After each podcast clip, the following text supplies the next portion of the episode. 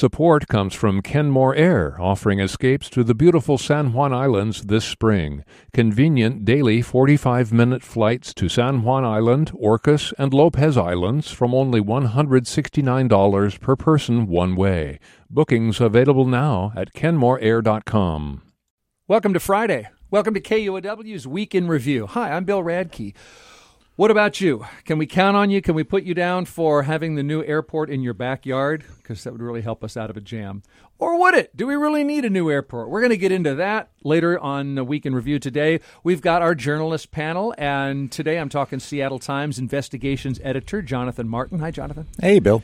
Axios Seattle reporter Melissa Santos. Hi, Melissa. Hey there. KUOW online producer and editor. Hi, Dyer Oxley. Good afternoon. Welcome back, everybody. And you can stream this show and see these faces on YouTube or Facebook. You just search KUOW Public Radio. Let's get to it. Number one topic How radical are Washington state Democrats? This week, in a special legislative session with a Democratic governor and Democratic majorities in both the House and the Senate, the state increased the penalties for having and using drugs. Not that Democrats were happy about what they had just done. It has been the most challenging piece of policy that I've worked on in my career as a legislator. It's a hard fought compromise for a really, really hard issue. That's Democratic Senator June Robinson of Everett and Democratic Representative April Berg of Mill Creek. Melissa, why is this party bemoaning a drug law that it drove? Well, really, the Supreme Court drove this. I, I, I uh, think we have to go back two years ago when the state Supreme Court struck down our state's felony drug law. And that precipitated this conversation where there was an agreement on how to replace it, and there hasn't been agreement on how to replace it. So, there were some Democrats who would like to see uh, drug possession and and drug use in public even totally decriminalized so that you would not have any criminal penalties. That's not what they did. They went ahead and made it a gross misdemeanor. That's a step up from where it's been at the misdemeanor level for the past two years under this temporary law that was passed two years ago after the court ruling. But it's um it's less than the felony. So that's the compromise that was reached. But you know, you just have too many factions in this issue within this within the Democratic Party, within I mean everywhere along the spectrum as well. Republicans had differing views about how should we do this.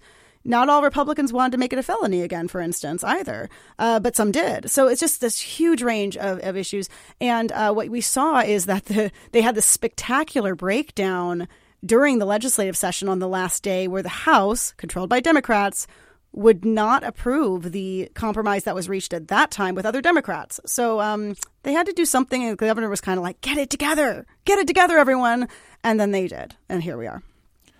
Yeah, the real question here was whether or not uh, the the philosophical question was whether or not you're going to de- um, treat drugs, uh, drug uh, use, as a criminal problem versus using the criminal sanctions in order to incentivize uh, treatment. So there's the both sides here uh, on the philosophical debate. I think uh, had reasonable grounds to stand on. It was interesting going to Melissa's point. The final vote, the no's ended up being pretty small, but um, the no's included uh, two very conservative Eastern Washington Republicans and two very liberal Seattle Democrats.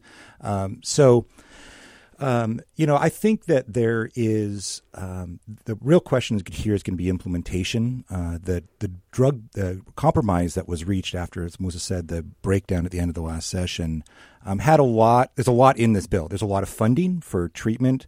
Uh, I'm not sure if there's enough funding for the workforce that is going to be required to uh, stand up more clinics.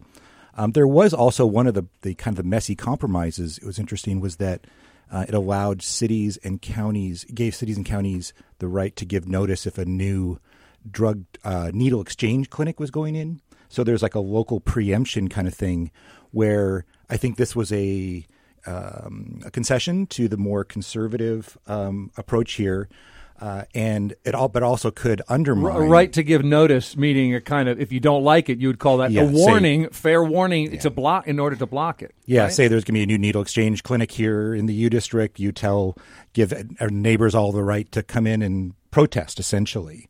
Um, so that was there's there's a lot of compromise that was built into this bill.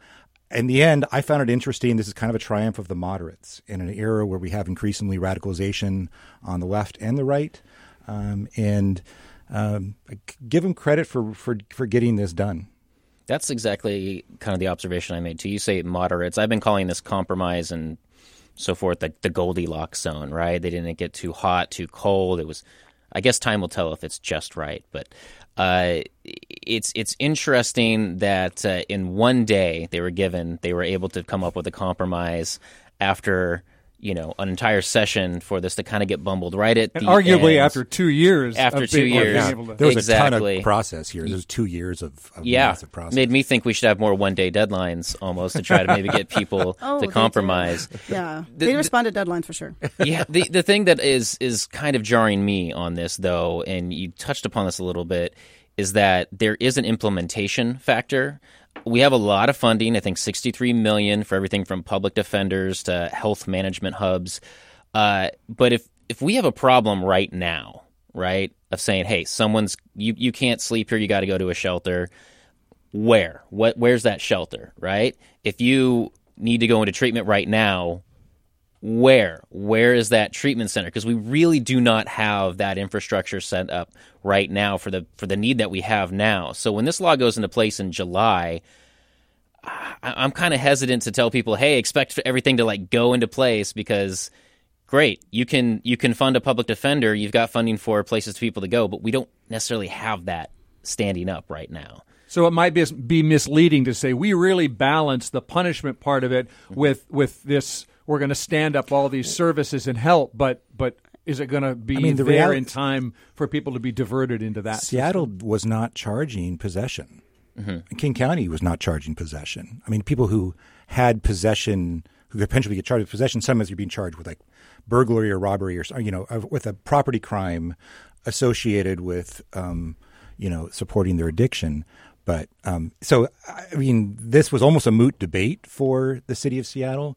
It was the resources that come with it, and going to Dyer's point about the implementation here it'll be interesting to see how the rest of the state you know there's there's lots of purple parts of the state um, and how prosecutors are going to use this uh, authority um, What's going to happen in Seattle and King County? They, uh, we have uh, Ann Davison now, who talks a harder line on this. Are Seattle and King County going to be? Uh, how much is that up to prosecutors? What about just police and sheriffs and county executives? Who? What, what's going to happen? I know from covering? I know from covering the marijuana beat for a while that um, Dan Satterberg said he just never took marijuana cases because juries won't convict. So it's not just a matter of a will of a prosecutor. It's like they know what a jury will do, and a Seattle jury is not going to convict anybody for possession. You also got to consider. I would expect Seattle King County to be able to stand itself up on this a lot quicker than say a, Asotin County, which is the furthest I can think of us from right now. You know, you go to some like rural area, are they going to be able to go? Okay, we're going to have a treatment facility ready to go. It's more likely they're going to probably contract with somebody away from them and send folks to that if they can even do that. Covered it. Yeah, Yeah. Okay, so there this we talking we're talking mostly about enforcement and penalties. 180 jail, a day, 180 days in jail for the first Two offenses. first and second offense. Yes. Yeah, Uh, a thousand dollar fine maximum, but then the jail time goes up with more offenses. And uh, as I say, focusing mostly on on punishment, uh, but there are millions of dollars that are now available statewide in funding for expanding treatment facilities, other other resources. Um, uh, lets local governments uh, allow things like needle, you know, make their own rules when it comes to needle exchanges and things. So there's there's some balance here between uh, legal accountability and treatment, but we're questioning how that's going to work in effect if this stuff isn't ready to go, especially in a rural area. Is that it? Yeah, and I do think that there may be some attempt to enforce it in Seattle now more with Ann Davison as city attorney. She already uh, filed some legislation to try and match the state uh, law to the city law or match the city statute to the state law, which would would allow the city attorney's office to charge gross misdemeanors for possession.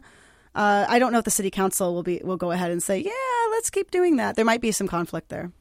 One forward looking thing, too, uh, there had been some debate about decriminalization. Oregon went that way, and uh, there was um, discussion about a, a, ballot initiative.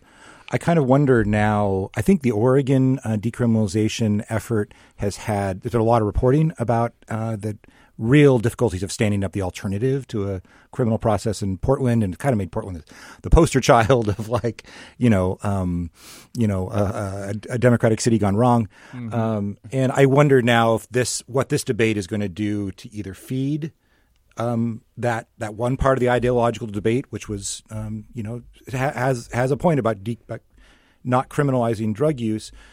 But now we've seen this debate play out. The legislature went the other way, and then there's the Oregon situation that um, could be um, could be a potential you know headwind for that kind of ballot initiative. Be curious, curious what happens. The Northwest Drug Possession Lab, basically, is what we are to see how this all plays out. Right. Okay, topic number two on KUOW's Week in Review. Two years ago, to get a grip on homelessness, Seattle gave over some authority to a new county-wide agency, the King County Regional Homelessness Authority. And this week, the CEO of that agency quit. Marc Dones announced they're burned out and will resign next month.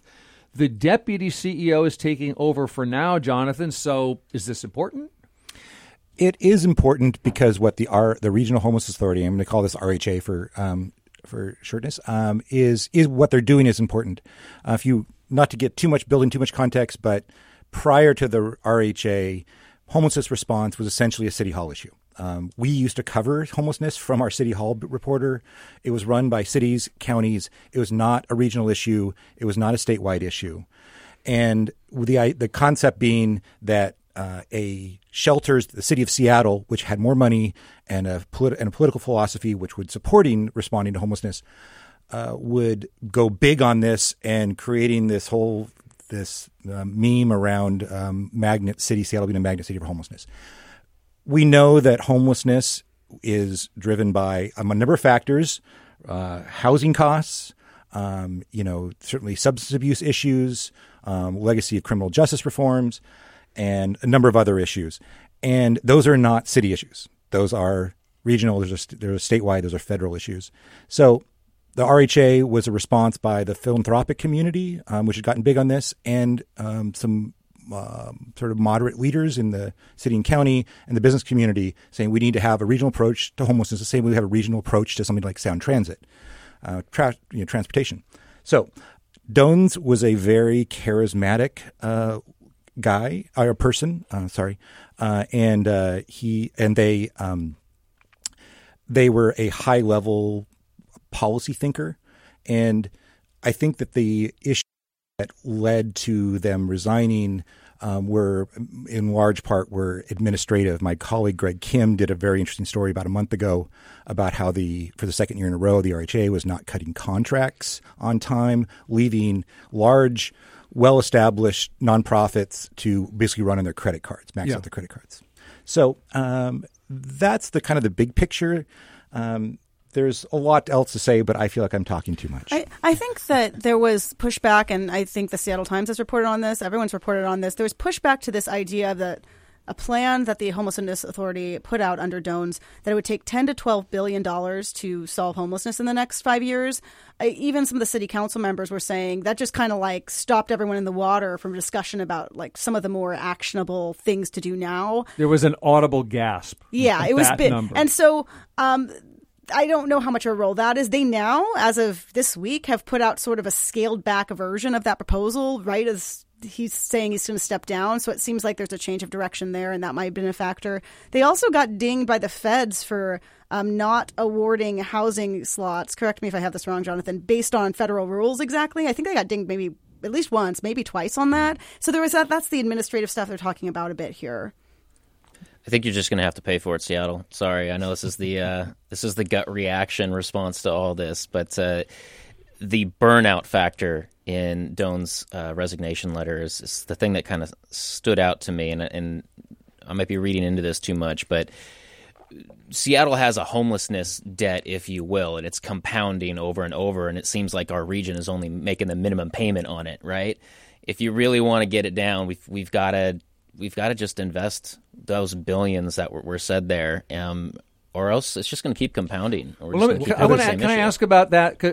Paying it down versus wasn't this initiative called something like ending homelessness or everybody housed or we have so many of these programs called zero whatever zero homelessness zero pedestrian death zero traffic death zero incarceration so was dones just give it what you want to know what it would take to, to have zero homelessness 10 to 12 billion dollars weren't they just a- answering the question Yeah, we need to stop saying things like ending homelessness, zero, and I, I really like that they put a dollar sign onto onto this thing because because that, that that's actionable. Whereas we're just going to end it. We have a, a zero thing, a really great little taglines, but it's just setting yourself up for when that when that clock hits and you haven't ended homelessness, all the criticism's going to come, and now we're distracted by that. Yeah, we should really stop saying that.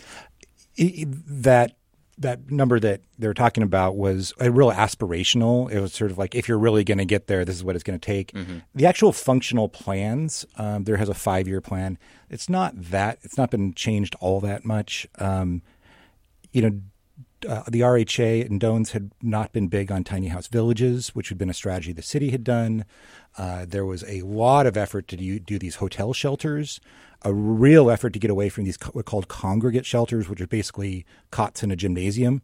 Um, because people who are homeless, as if I were homeless, I would not want to go live, sleep in a in a cot in a, in a gym.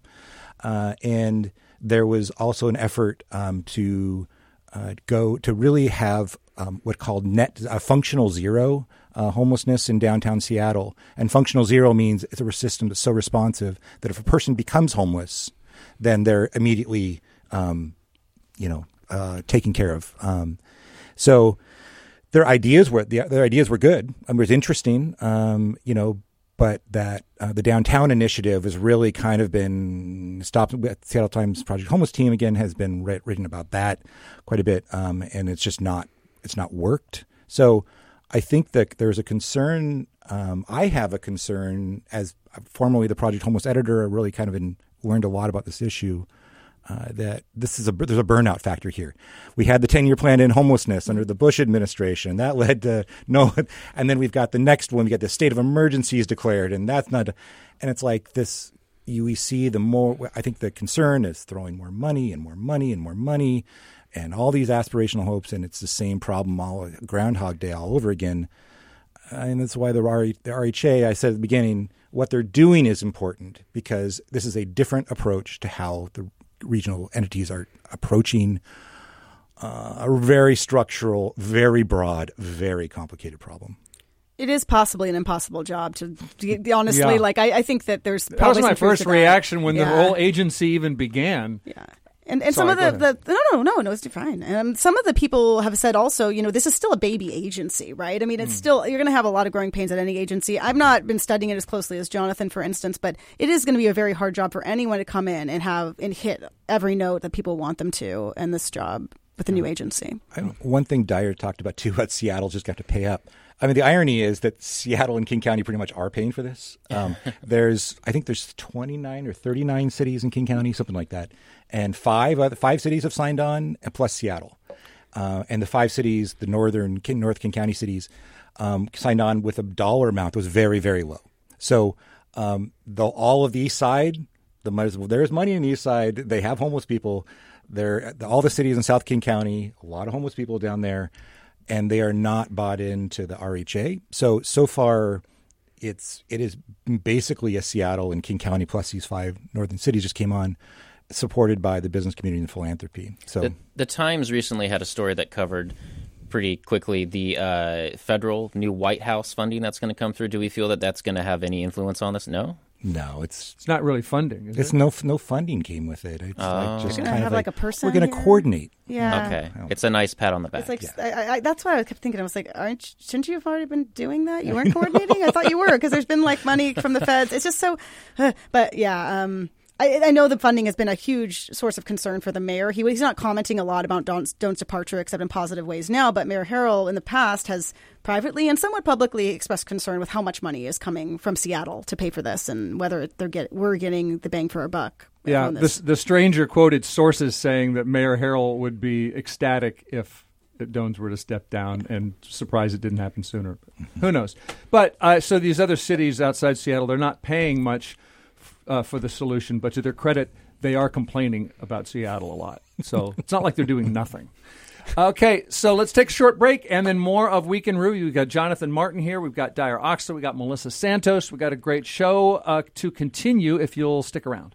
Support comes from Kenmore Air, offering getaways to charming Victoria, BC with daily flights. Just a quick 45 minute flight from Seattle to Victoria's Inner Harbor from only $169 per person one way. Bookings available now at kenmoreair.com. Support comes from Pacific Science Center, celebrating spring at PacSci with butterflies at the Tropical Butterfly House, sea creatures in the saltwater tide pool, and Jane Goodall, Reasons for Hope at the IMAX Theater, a journey around the globe to share good news stories. Learn more at pacsci.org.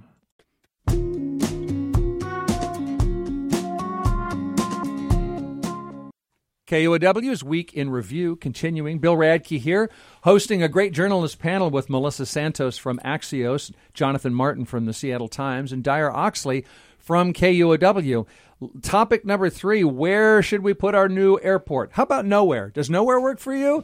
This week, our governor signed a law that dismantles the state commission that was studying airport locations in Pierce, Thurston, one near Enumclaw in King County. So, does this just mean we are going to expand the airports we have? Is that the plan? I think that's the most likely outcome from this. Um, it's possible they'll convene and try and find a new site, but just no one is going to want the airport. No one. There's no mm-hmm. one in the entire state who's going to want it because it, there's jet noise, obviously, and then also the infrastructure you have to build to the airport, roads, etc. If you're building in a great green field that some counties have been working to keep as a great green field for decades, they don't want suddenly all this infrastructure going out there when they've been like it's gonna it's gonna like flood us. So it's like this weird reversal of like yimby nimby like stuff where it's like some people even told me a while ago in Pierce County, this is not not in my backyard stuff. It's we don't want it, but it's not that. It's because we want to preserve the open space we've been trying to preserve. It's actually like pro environment what we're trying to do is, and have the density where it's supposed to be and not spread it everywhere. So it's kind of a weird debate. Um, but I do think there will be more focus on how much can you expand Paine Field and Everett. Uh, maybe Bremerton. There's these little airports that there's going to look they're going to look a lot more closely at. And then you know the idea of high speed rail too. There's environmental folks that want to say why do we need to just encourage more airport travel for especially for short trips when there's maybe more environmentally friendly options. So that might get a little bit more of a look. I don't know. 20 years, 1 million homes, I believe, is the estimate for Washington that we are going to need so I, I, might be the odd one out in, in, this room. I think we do need a new airport, but it's like a new airport and and then some. My my main reaction to this entire discussion is uh, a little bit broader in that we need to stop with this philosophy that we have to cram everything into Western Washington, and that's where they wanted to stick the, this airport. Pierce County, King County, Thurston County. Seattle is is no longer the funnel or the bottleneck that it once was. It's now Western Washington. It expands from Everett all the way down to Olympia. Uh, we have people commuting into Seattle from Olympia, Enumclaw. You know that that's the reality of what we're facing, and to just try to cram more and more and more with all these people coming in. I'm I'm in I'm in favor of going over the mountains and and throwing an airport there. I'm not trying to be not in my backyard, go to Yakima, but thus, high speed rail, as Melissa was saying. That's right. Exactly. We need to we need to spread out. We need to stop thinking that you want everything closer to the main hub in Seattle. We need to find other places where we can create future hubs because it's not all going to fit. It's here. like that that Denver the Denver airport where you feel like you're landing in Kansas. yeah. Try, the uh, I, I, I, had a, we had a discussion with the Port of Seattle folks this week in our newsroom, uh, and they were talking about how much they already are doing to expand the airport. They're, I mean, they really understand that the capacity is you know, maxed out, and going to Dyer's point, the projections of like it's like 94 million passengers by 2050, yeah. which yeah. is like another 27 million. I think yeah. that, that beyond what we have now. Yeah. I mean, you also have to consider it's not just folks like us hopping a plane. It this is freight. Yeah. This is stuff coming in that's coming to your store. It's stuff that's going out that we're shipping. Well, there is a terminal expansion underway at SeaTac, though. Mm-hmm. I think mm-hmm. they've calculated that into the their projections that we still need more, though. I mean, it's not. and Paine, yeah, Paine Field had added Alaska's got flights. Although going to the same problems of siting an airport, like the Mukilteo around Paine Field has been kind of raising raising some uh, cane about the you know the noise and all that. The airports are big, noisy, messy places. And it was interesting too. There was a lawsuit recently by the residents around SeaTac. We're talking about, I think it was an extra, um, how many was hundred ex- excess deaths per year due to environmental problems from the airport. Um, so not only it's like okay, okay you you, you got to deal with the noise and the pollution. Oh, and it's going to kill you too. Uh, so uh, good luck with the. It's kind of the mother of all siting decisions. Well, if you look at our region alone, it's not just SeaTac. We have JBLM, which is a major military airport. We've mentioned Paine Field, mentioned Bremerton. We also got Renton. We also got one down in Olympia. I mean, those are a cluster of smaller and larger airports, but this the air is filled here. I'm just going to p- just throw this out there. So we kind of know that a carbon tax is coming at some point, mm-hmm. uh, and there is hardly anything you can do that is more polluting than running an, an, an airline. Uh, and I kind of wonder if we have some era of you know cheap travel, and if we actually price in the carbon cost of flights, if it's going to be flying is going to be a little less uh, you know affordable, a little less realistic. It's interesting you bring that up. The uh, uh, Tom Banse, the legendary Tom Banse, sorry, Bill, uh, who uh, recently retired from KUOW, uh, had a story. One of his last stories was about the emergence of electric airplanes, mostly for passenger service, utilizing the region's smaller airports. I mean, this is spanning everything from California to Washington to one, develop a new market of air travel, but also to free up pressure on the area's airports that we already have. The anticipation for that is electric aircraft or uh, hydrogen fuel cells, things like that, that are going to carry folks in different directions than just depending on SeaTac, for example, to fly out to different larger air, air, airports. A carbon tax might actually feed right into the aims of, of that emerging industry in our region. So you're saying maybe if if air travel, if we're living in this bubble of um, affordable air travel, then maybe we're not going to need so much air until there's electric, Well, you don't- pla- Yeah. you know, planes that can fly everybody everywhere. But if we're depending on fuel, maybe they're not going to. They're going to be fewer flights because people don't, can't won't be able to afford to fly with this. What it reminds me of is back in the day. I'm going to be the old old timer, but we had something called the uh, Wash, uh, Whoops Washington Public Power Supply System. Oh, yeah. And their projections were based on we are going to need so much more electricity. We're going to need to build massive nuclear power plants around the state. And it ended up, luckily, didn't implode, but financially imploded. Um, you'll still see, if you're driving out to Aberdeen from Olympia, you'll see one of the stacks that was actually built um, and is now, never, never became a plant. It kind of reminds me of like the we project these things and we think that we're going to need this because all the trend lines tell us we are going to need x amount more you know gigawatts of electricity. Well i don't know. I mean maybe we won't need quite that much uh you know flight capacity maybe i don't know Can we just make ourselves a little less desirable? you know, how can we make people want to come here less? Smoky summers could help. we have those. Those are probably happening. Yeah. Okay, do we cover that airport? So, Yeah. based to to recap, uh, it's not going to happen. In, th- there was a commission, a state commission, studying rural locations, greenfields they call them, right? Just dropping an airport where there's it's not a, a, a built up area in Pierce and Thurston, and also one near Enumclaw in King County, and those discussions are just off. So for now, we're looking at expansion or uh, air travel getting so expensive that nobody Yeah, flies price everybody out. price everybody out. Okay, uh, next topic. Which way we ta- we've been talking about decisions? Okay, so, so far today. So, where do you, dear listener, come in? Your vote, and we've got in uh, in Seattle and King County. This is the final week for candidates to file to run for office to try to get your vote. So, uh, Jonathan, who are some of the candidates we should pay attention to, and why? Well, I'm going to kind of punt on that question because today is filing day. We're going to wrap up early. That was that was my plan too. Yeah. Yeah. what it is is there's an extraordinary number of candidates, uh, in part because we have so many open seats. Can we, uh, Bernard? Can we pl- just play some music and have Jonathan list forty-eight candidates? I don't know. That's a that's a bad idea. So what should we know about We- we have- we- we've candidate got- filing week? we have six wide open races, and which is extraordinary. And uh, the what the number that number of wide open races because we had a bunch of incumbents just back out, just say I'm not doing this anymore. Which leads to my next question: is who wants to become a city Seattle City Council member? It's like it seems feels like to me it's a really tough job. You've got people yelling at you all the time. You've got intractable problems like we've already just covered.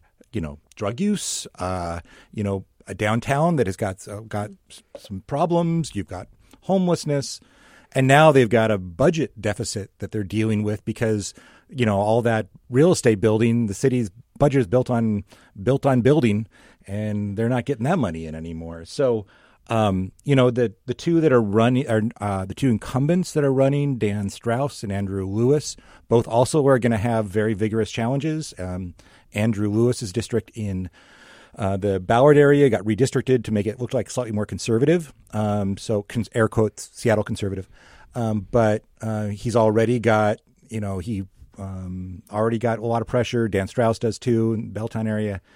Um, so, What about Tammy Morales, Morales stuff? Because she is, she's running too, and that's a different district with fewer challengers. And I haven't Mm-hmm. quite got a good read on that race in um, sort of Beacon Hill, like more, more South Seattle International District.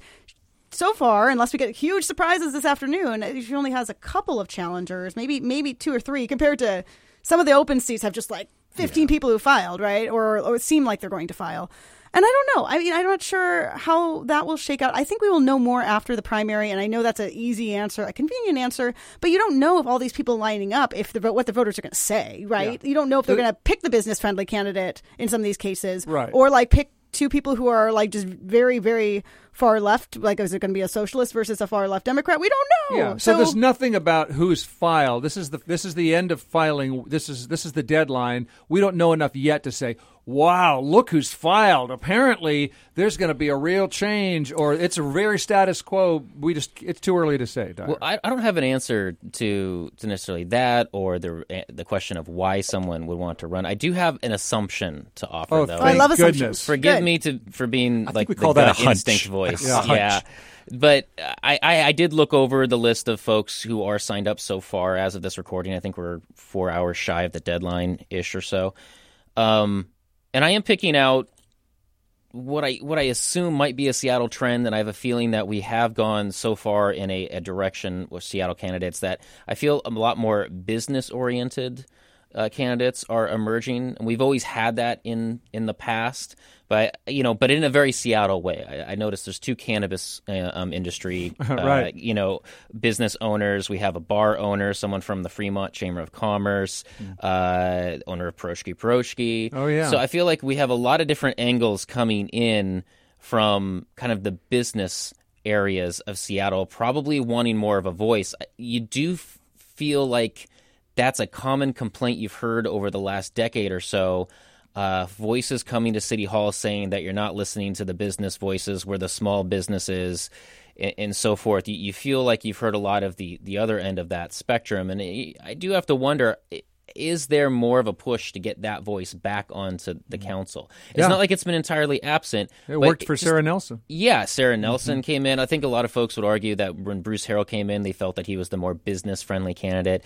Uh, as we said before, it, it's Seattle, so it's kind of like what shade of blue are we going with here? Yeah. But I, I would I would estimate that the the the primary is going to tell us whether or not we're going to get more of these types of candidates emerging than what we've seen in the last maybe couple cycles. Okay. Well, then why don't we pause? I like that hunch. That's, a a good- hunch. That's a good. Okay, let's pause on a hunch and save a little bit of time um, for for our next topics because we'll find out a lot more as we uh, see how these candidates actually do. Let's take a short break. Let's uh, either ban some books or f- liberate some books and talk about uh, artificial intelligence down the pike when we return on Week in Review.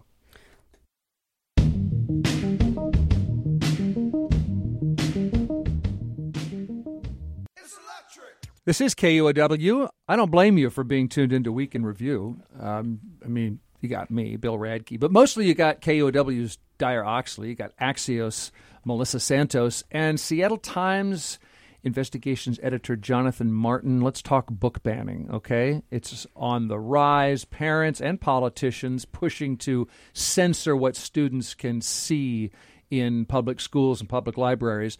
According to the American Library Association's Office of Intellectual Freedom, 2,571 unique titles were banned or challenged last year. That's up nearly 40% over the year before. 40% of those titles had protagonists or prominent secondary characters of color. 21% had titles with issues of race or racism. Another 41% have content related to LGBTQIA plus identity and themes, Jonathan. Seattle is trying to counteract this with a project called Books Unbanned. What's that? Um, well, um, the the issue itself is really I, I kind of focus on the issue itself, Okay. which is a, a bigger picture national trend. And it, what struck me is how much this is an old is new again. Um, do you remember that in the 2001 Patriot Act, it gave the FBI authority to go snoop in your library usage? Uh, we've had you know we've had the same books that have been debated about the Handmaid's Tale, um, Lady Chatterley's Lover. Like these are these books that just have been like we had this this issue has come back around and around and around. What feels new around Are about- you there, God? It's me, Lady Chatterley. even remember the Night Kitchen by Maurice Sendak? Sure. I saw that on a list. Um, yeah, I think uh, Mickey is nude. in yes, that. right, Yeah. a, a nude boy. Yeah. Um, the Harry Potter series. Um, what I think is new about this time is that in I think the combination of having a generation of trans youth coming out and and pushing for recognition, um, and also the the Black Lives Matter protests of the pandemic, both those having the pandemic, I think really activated the social base in a way that's like new and very vigorous. Um, what you're seeing is uh, also you see the polarization of our politics. Legislators legislatures are increasingly um, single party and very pure in their uh, in their um, approaches. Um, you know, you have the state of Texas, one of the most largest and most growing states in the country, um, is has a bunch of bills right now that seem to be have some juice that uh, would be criminalizing what allowing criminal uh, sanctions against librarians for not policing lists of banned books.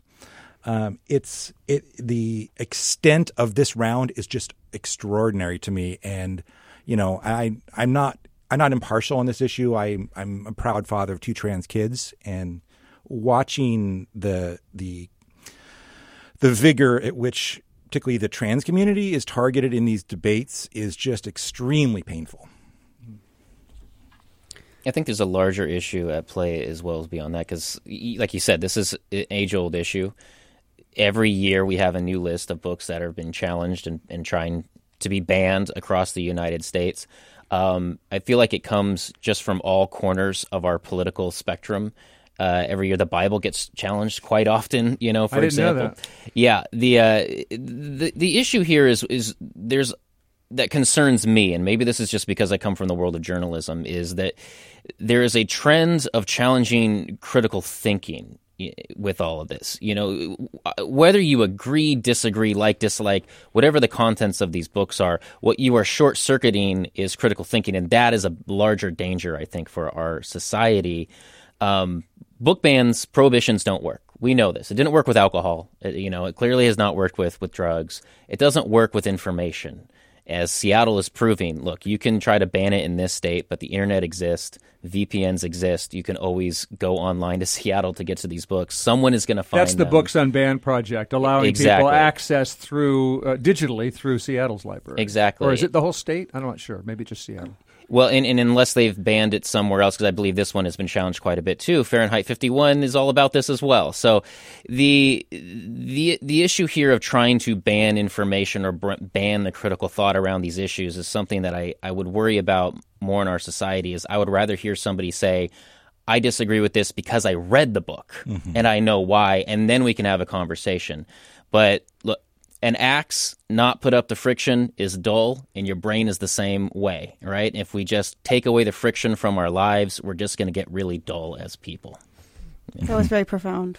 It was. That's a very profound metaphor. Uh, I do not have anything that uh, profound of a metaphor to say. You're from Axios. Do you not have an axe related Uh, metaphor yourself? I do not have Okay. one, but I will say that it just really f- does fit into this theme. So again, the books band is Le- Seattle Public Library saying, "Hey, anyone 13 to 26 years old from anywhere in the U.S. can sign up for a library card and for free and check out books from our library that are available digitally. You know, um, it's banned in your library, come to us, kind of thing, right? So that's something that Washington State. Again, I, I've covered politics for a long time, and t- probably too deep in our legislature this year, um, honestly. Uh, but you know, that's something that our state is doing a lot. It's like some of these battles are not on our front lines in a way because, again, like we discussed, we're controlled entirely by Democrats, governor's office, um, both chambers of our legislature. So they're saying, how can we help people from those states in a lot of ways? They did that with an abortion shield law, which you know not going to get too deep into it, but aims to protect people who come here for abortions from state laws that try and criminalize or restrict th- or restrict that, and all providers here who might provide that service to someone from another state. We did that. Gender affirming care, those laws also try to protect doctors who are providing that to people who might come from states where it's banned and those individuals as well. So, this is kind of what we're doing, saying, how can we get in on this debate and do something about it, even though here um, maybe those things are not at the forefront of our political debate in the same way. That's not to say there aren't people who are trans or who are have or have difficulty accessing abortion in some ways in our state. There are, but it's not necessarily the legislature trying to make that problem worse or trying to um, make things even more inaccessible in our state. So they're trying to help others access it. So that's just kind of a theme I think about when I see the books unbanned. It's another way of trying to do that. It's like a sanctuary library. Yes, and I think that's what uh, I think that yeah, that's exactly. I, I love Dyer's point um, about um, the lack of intellectual curiosity. It's like you kind of rob us of um, rob us of the intellectually provocative writing, and you kind of rob us of our am- creative ambition. You know, um, uh, yeah, uh, it's it's it's a it's a really worrisome trend. Um, the only thing that gives me comfort is that um, we've had trends like this before. Um, movements uh, flame in, flame, and then fade. And um, I hope that um, I hope that um, our librarians will be safe and our libraries will be full. Can't stop the presses. Right. Uh, speaking of the unstoppable uh, digital spread of information, our, our- let's get to our uh, final topic here. Artificial intelligence is here, and the Seattle area is helping, is, is opening the door, is welcoming it in. Not only do we have a lot of AI startups here, but Microsoft is investing billions and billions in this Silicon Valley company, OpenAI, whose CEO testified this week to Congress and said, uh, basically, thank you for having me. My industry, my industry is dangerous. I do think some regulation would be quite wise on this topic. What is so dangerous about AI? in short, well, if one, if you want a good roundup of all this, uh, shameless self plug, yesterday's today so far newsletter was all about this, rounding up our reporting and then some. Um, but imagine a world where you go online and you are getting news from somebody and you are making actionable decisions on that news, but only to find out later that the person you were watching is not real. That was entirely computer generated. The voice you were listening to was not real. That's entirely computer generated. Both those technologies in AI exist right now and are being used. And so that is just one ethical quandary that, that we're dealing with right now. But beyond that, there are concerns across many industries, maybe some more or less founded, but is this going to replace jobs? Or will this become a part of the workflow of many jobs? Um, one angle you can look at this is this going to be like the movie Her, where artificial intelligence is part of our daily lives as an assistance and a helper? Or is this going to be the Terminator, where essentially this AI is going to take over jobs and humanity altogether? Uh, two very different perspectives. I guess Blade Runner's in the middle of all that, but uh, there's most of the concern I think that that is happening right now is because we just don't know. And I think that makes people a little fearful. To have a CEO, like we just heard, say we need to be regulated, I might play into a little bit of that concern. Yeah, I'm going to just play a little bit more of Sam Yeah. Altman. OpenAI was founded on the belief that artificial intelligence has the potential to improve nearly every aspect of our lives, but also that it creates serious risks we have to work together to manage. We think that regulatory intervention by governments will be critical to mitigate the risks of increasingly powerful models. For example, the US government might consider a combination of licensing and testing requirements for development and release of AI models above a threshold of capabilities. I think if this technology goes wrong, it can go quite wrong. My life's work is a menace. Please stop me. well, there's the context too of the what we didn't do with social media. I think Yeah. this, this is really the next the next thing in tech, and you know, I think we could all look back and say, yeah, they should, absolutely should have regulated social media in, in a different way.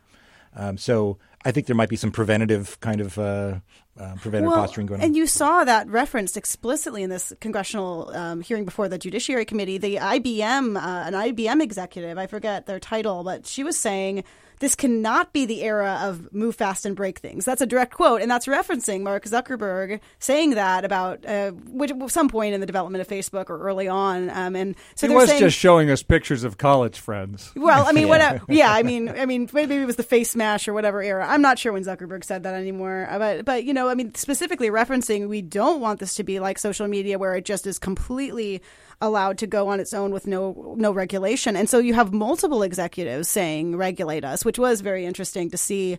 And you know, with Microsoft, um, they have had I'm not going to say burned. I guess I am saying burned. They have had problems with the government before, right? They don't want to get into some big antitrust regulatory thing after the fact. I think when they're spending 13, 14 billion, some billions of dollars on this, they want, they're like, tell us your concerns now so we Yeah. don't get, so we don't cross you later in 10 years and have to have some big problem. I mean, they've had this antitrust stuff before. They even have something else going on with that now. the other the other concern that we, we need to realize and come to grips with perhaps is that one government has a very poor record of keeping up with technology um, social media is another good example that I when I looked into this I remember that Colin Powell Secretary of State came into office in the early 2000s and realized they needed to stop using Wang computers and maybe get computers that could do things like the internet, right? That's that that's the level that we're dealing with. Um, fast forward to today, we have that slowness combined with the fact that AI is already here. Uh, I picked a few brains of some friends working in the tech industry locally, and they're- they pretty much tell me that t- uh, AI is basically building on top of something else that's already threatens uh, jobs and so forth, which is automation. Um, AI is like the next level above that, and they're saying it's already replaced a few jobs out there uh, within their own tech sphere. Personally, I foresee this coming into the online content space, even the news media space, and perhaps um, replacing some functions and, and roles there. Um, the I don't think it's going to happen everywhere. Next I- week it'll just be three people on the show well, instead of well, four, and we'll just see how that goes. well, and I don't. The thing is, I think there's some folks and customers clearly are not going to want an AI delivering their news. However, working in this industry long enough from many different angles, newspapers, TV, radio, someone is going to do it. Someone is going to have an AI gleaning a press release or information from Twitter or something, and then that AI is going to write a radio script, and that AI is going to work with another AI that's going to create a false voice and then go on air and do it. Well, yeah. Something's going to happen out there, out there to do that. we are having a conversation on newsroom exactly about this, and one of the things that struck me is that exactly that the simple functions can be automated. Exactly. You know, we think about um, sports box scores.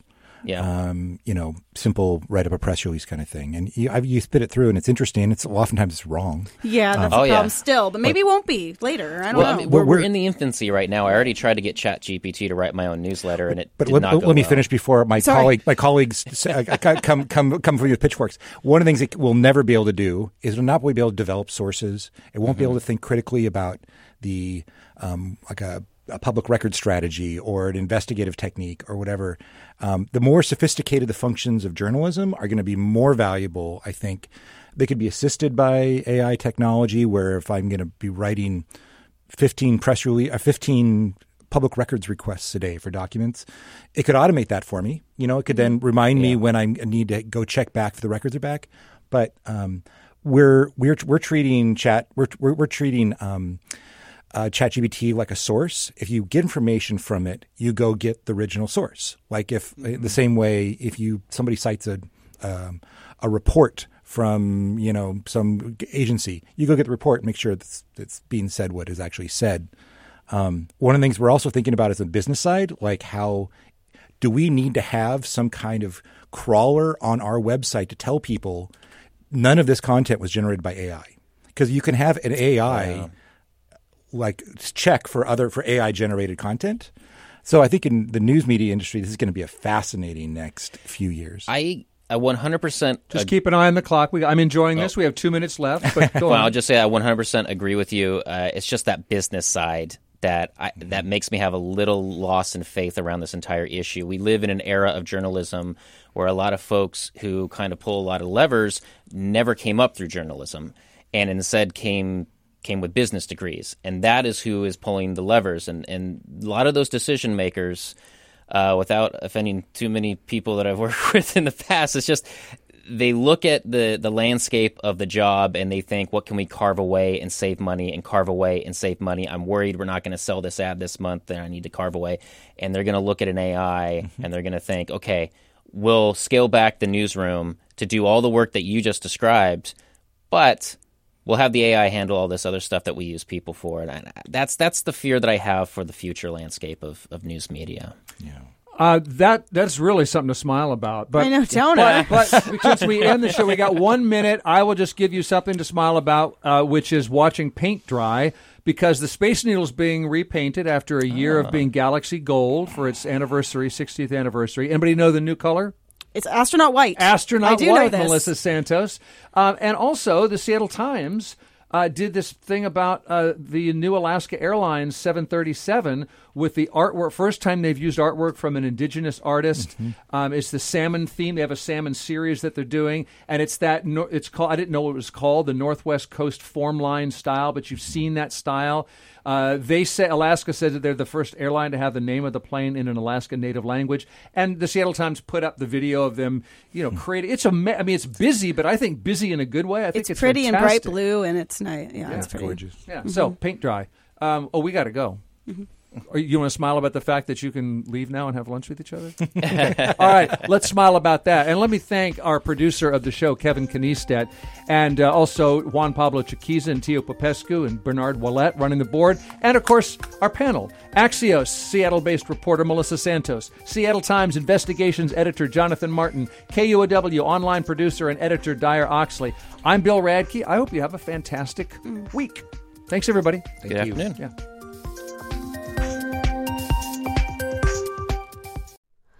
Hi, it's Terry Gross, the host of Fresh Air. We bring you in depth, long form interviews with actors, directors, musicians, authors, journalists, and more. Listen to our Peabody Award winning Fresh Air podcast from WHYY and NPR.